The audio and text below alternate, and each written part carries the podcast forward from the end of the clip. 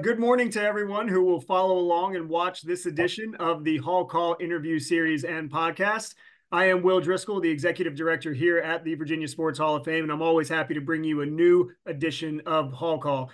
Before we get started, as always, I'd like to thank our sponsors and our partners here at the Hall of Fame who allow us to put on Hall Call, Priority Automotive, Davcon Inc., the Beck Foundation, Sentara Health Plans, White Claw Hard Seltzer, and Priority Automotive Sports Radio 94.1. They are the ones who allow us to do programs like Hall Call and everything else that we do here at the Virginia Sports Hall of Fame. Well, today's a very exciting episode. Uh, we get to catch up with one of Virginia's great Olympic champions who is also using her platform to impact communities across the country. Benita Fitzgerald Mosley from Dale City, Virginia, made history in 1984 when she became the first African American woman to win Olympic gold in the 100 meter hurdles at the Summer Games in Los Angeles. It was just the second time overall an American woman had won the event. Uh, following her athletic career, however, Fitzgerald Mosley has found her passion in the business and philanthropic worlds, where most recently she was named CEO of Multiplying Good, a national nonprofit organization focused on fueling personal growth and leadership through public service. Of course, she is also a 1998 Virginia Sports Hall of Fame inductee. And so, Benita, I know that this is probably a very busy time for you, but thank you so much for carving some time out to join us today. Well, thanks, Will. Happy New Year to you. Absolutely. Same to you. Well, uh, we were talking a little bit beforehand, and, and it's always great to catch up with inductees. Obviously, we are a Sports Hall of Fame, but part of why we created Hall Call is to really learn about what inductees are doing now. We love athletic accomplishments, but there's much more to the story with our inductees than just what happened on, on the field. So you know, tell us about your new role with the organization Multiplying Good. Give us a, a, little bit of background as to what the organization does and what your role is with the company. Certainly, yes. I, I've been on board as CEO of Multiplying Good for a little over six months now. So I guess I can't say I'm new anymore, but uh, it's been a pleasure uh, coming on board and joining an organization which has such a strong history of celebrating uh, cultivating and connecting people doing public service across the country. And um, yeah, I came on board. I was feeling like this organization was something that aligned with my own personal values. My personal mission is to help people and organizations win gold medals in life and business. And I get to do that every day but multiplying good. Our mission is to cultivate greatness through service to others. We do that by celebrating all kinds of iconic, amazing people from Oprah Winfrey and Shaquille O'Neal to everyday local unsung heroes across the country. We have media partners that shine a spotlight on their great work. Um, we work with our Students in Action program, thousands of students every year that are uh, developing new community service projects themselves and executing them and being recognized for their efforts. And, and then we're launching just in a few weeks a new online platform we call the Ripple to connect these uh, uh, people doing public service, people in our Multiplying Good network, and others uh, corporations and their employees, et cetera, that are doing public service as well. So it was founded 51 years ago by uh, Jackie Kennedy Onassis. So they've been doing this amazing work for uh, several decades now. You, you mentioned the content platform, and we're obviously right here on a content platform for the hall. So we we definitely understand the value of of telling stories, the storytelling aspect. How important is it to be able to tell those stories and put that out to not just your followers, but potential new followers and just a broader a broader base of potential supporters?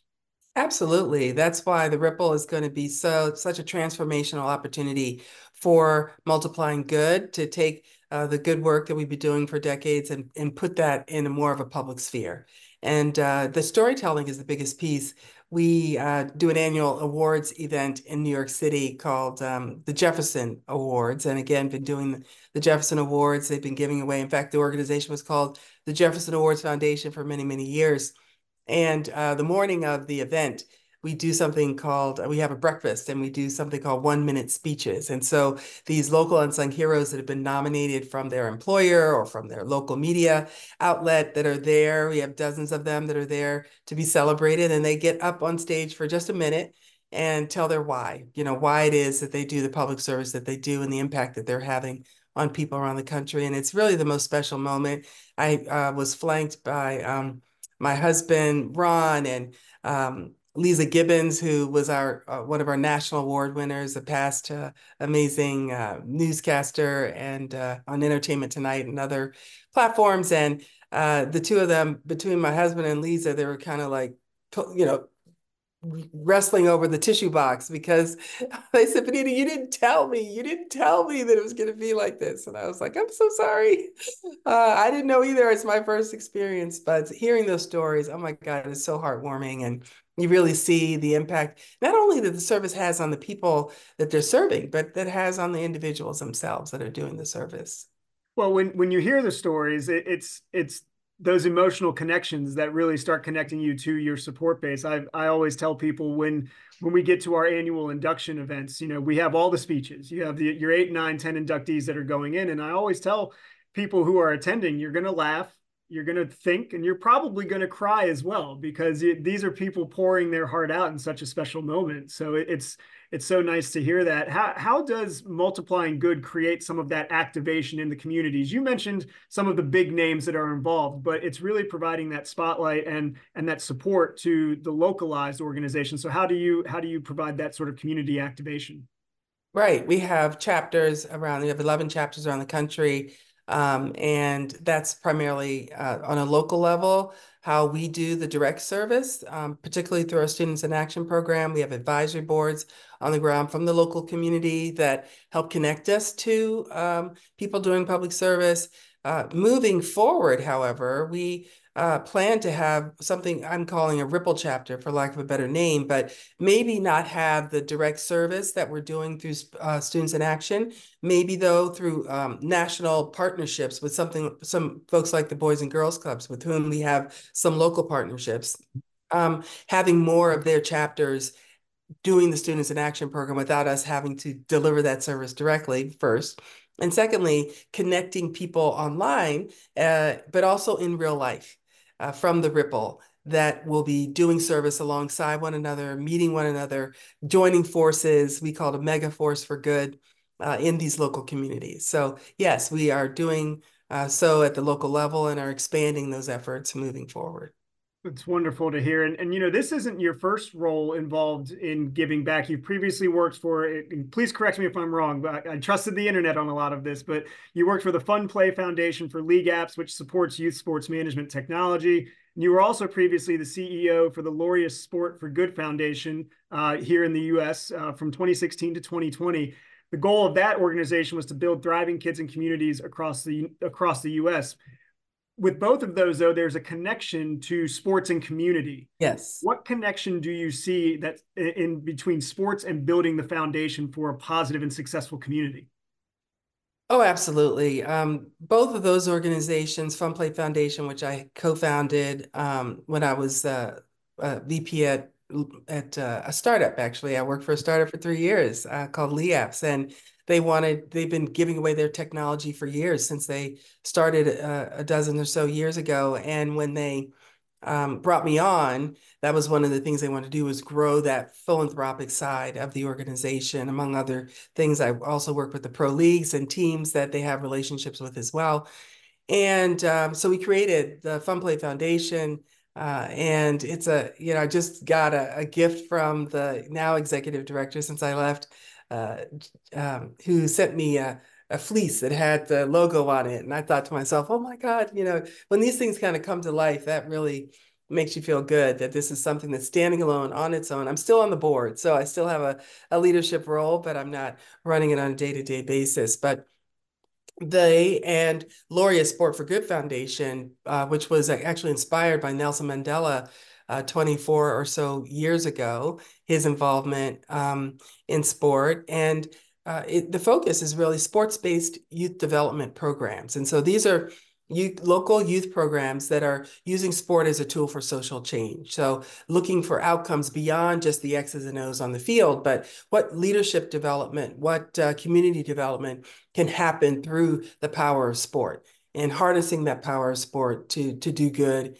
and make uh, the world a better place. And so, um, yes, through FundPlay Foundation, through providing technology to fuel those companies and organizations, and then uh, on the flip side, grant making through the Laureus Sport for Good Foundation. Definitely, both ways we were able to help local community organizations do more to help kids, particularly those in underserved communities, who otherwise wouldn't have the opportunity to pursue um, sports there are so many stories that that fall that that come out of uh, organizations like that. Obviously halls of fame you know we are known for honoring the best of the best but one thing that we've also made a commitment to over the last few years here is providing opportunities for kids to be their best. And whether that's through scholarships whether that's through mental health initiatives we just want to make sure that there's a positive atmosphere around youth sports and youth sports development because there's professional and personal development that comes from sports as well are you seeing that in the current landscape of youth sports right now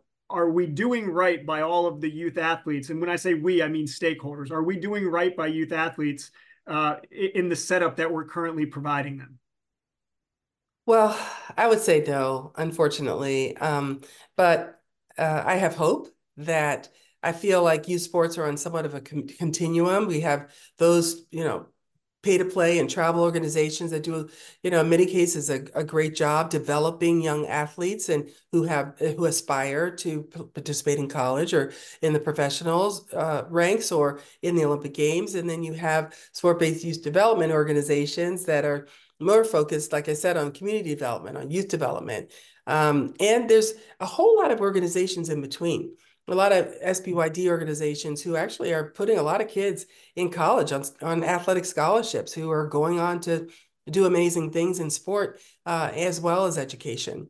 Uh, and you have a lot of our pay to play and travel organizations who also give back or who provide scholarships to kids in the community to be able to uh, participate at that level who otherwise couldn't afford it. And so I, I'm really focused on this group in the middle of organizations who are able to both produce great athletes as well as uh, provide youth development that is so sorely needed in, in so many communities and for our kids. And um, we, we really want to promote uh, really safe places for kids, um, a lot of coach development and coach education. Uh, safe sport is is huge and ensuring that organizations adopt those safe sport practices to, to like I said, safety is number one. Um, and of course, this idea of sports sampling, kids not focusing on a singular sport too soon. Uh, my my parents were great about that. They were both educators. They weren't athletes. They didn't know anything much about sport, but they, you know, every time I showed an interest in a different sport, be it softball or gymnastics, and finally track and field in, in middle school, they were the right there, you know, taking me to the practices or getting me special lessons or something. But they also wanted me to be well-rounded. And so I was a musician as well. I played piano, then violin, and then I became a really good flute player. I was first chair uh, flute and piccolo in my high school band and orchestra and played a little bit in college as well. And so you know, for them, having a making sure I was well rounded, that I was developing different talents and interests, and then ultimately, I'm going to find the things or things that are most near and dear to me and that I'm best at. And you can't do that if you specialize too soon.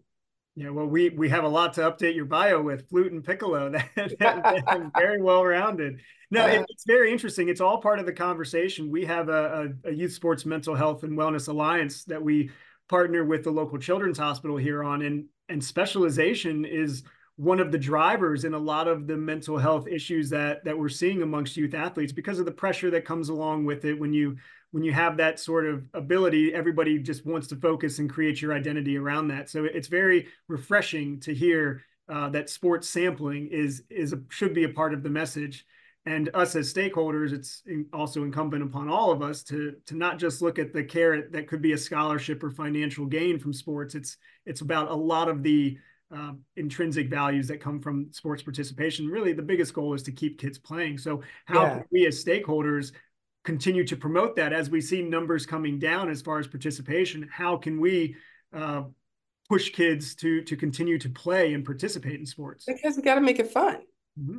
And you know, when there's too much pressure on the kids, it's not fun anymore. It feels like a job, and um, that's the sports. First and foremost, supposed to be fun. There's supposed to be a place for uh, for kids to build community and friendships. And uh, my, you know, I have lifelong friends that I participated in sports with in middle school, high school, and college, and Um, and my daughter is a, a, student athlete now at University of Maryland and running track, of course. And she, uh, but she was a volleyball player, a varsity volleyball player in high school as well. Um, and so we made sure that she was able to keep both sports going for as long as possible. It wasn't until her senior year that she finally said, you know, in order to be ready for the indoor and outdoor track season, I'm going to have to forego uh, participating in my on the varsity volleyball team so I can train appropriately in the fall. And what I think people are missing is that when Maya was doing the explosive moves she needed to do to be a hitter on the on the volleyball court, that explosive uh, action was also the same explosive action she needed to come out of the blocks fast, right? Or to sprint. And so uh, what people are missing is that sports sampling and or being multi-sport athletes are actually better athletes and better in the sport, their sport of choice than they would be if they only focused on one sport. Because they're, you know, a lot of times track and field is a is a very much a straightforward sport for the most part. Well, when you're on the volleyball court, you're moving laterally. And so you're developing muscles that you otherwise wouldn't develop just running straight on a track, right?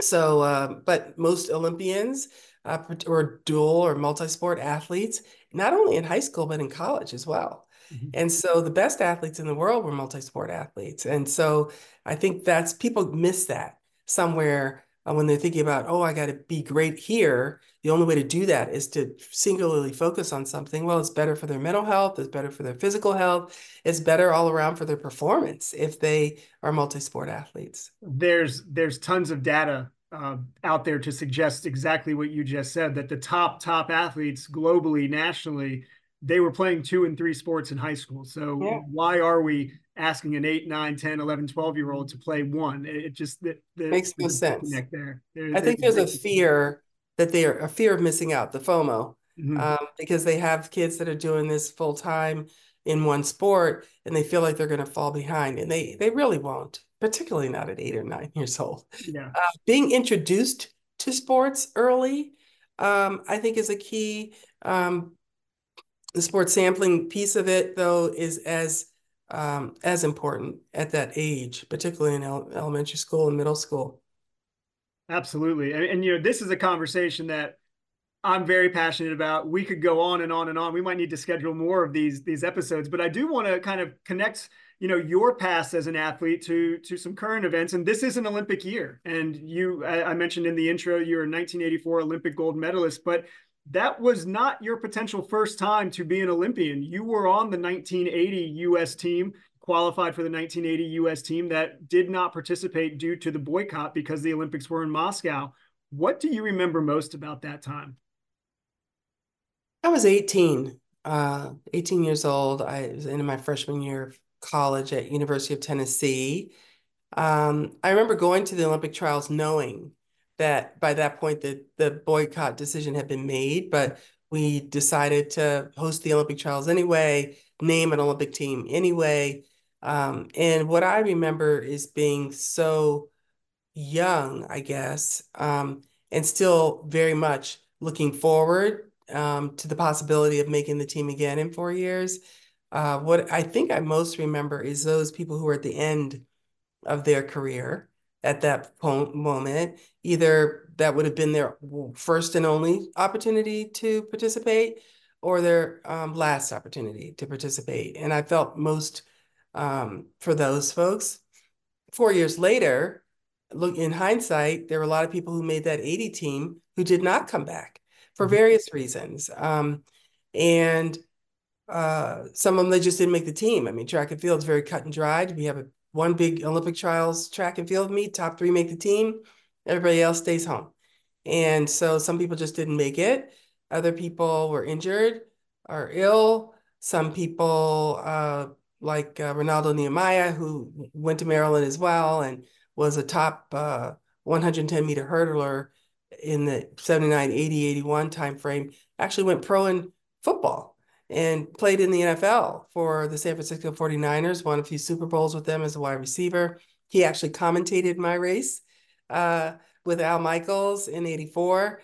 and he got to only sit there in the broadcaster booth. He couldn't compete on the track because at that point in time, if you were a professional athlete in any sport, it made you ineligible to mm-hmm. participate. Now we all know we've got professional basketball players and hockey players and baseball players and others participating in the Olympics, and so that uh, prohibition no longer exists. But uh, that's what I remember most is just really feeling grateful to be on the team, but also feeling like uh, there was a lot of people that were missing out on the opportunity of a lifetime. When you got to that moment in 1984, having gone through the, the previous four years and all the all of the what ifs, when you get to that moment in Los Angeles in 1984, what sort of emotions did that did that bring out?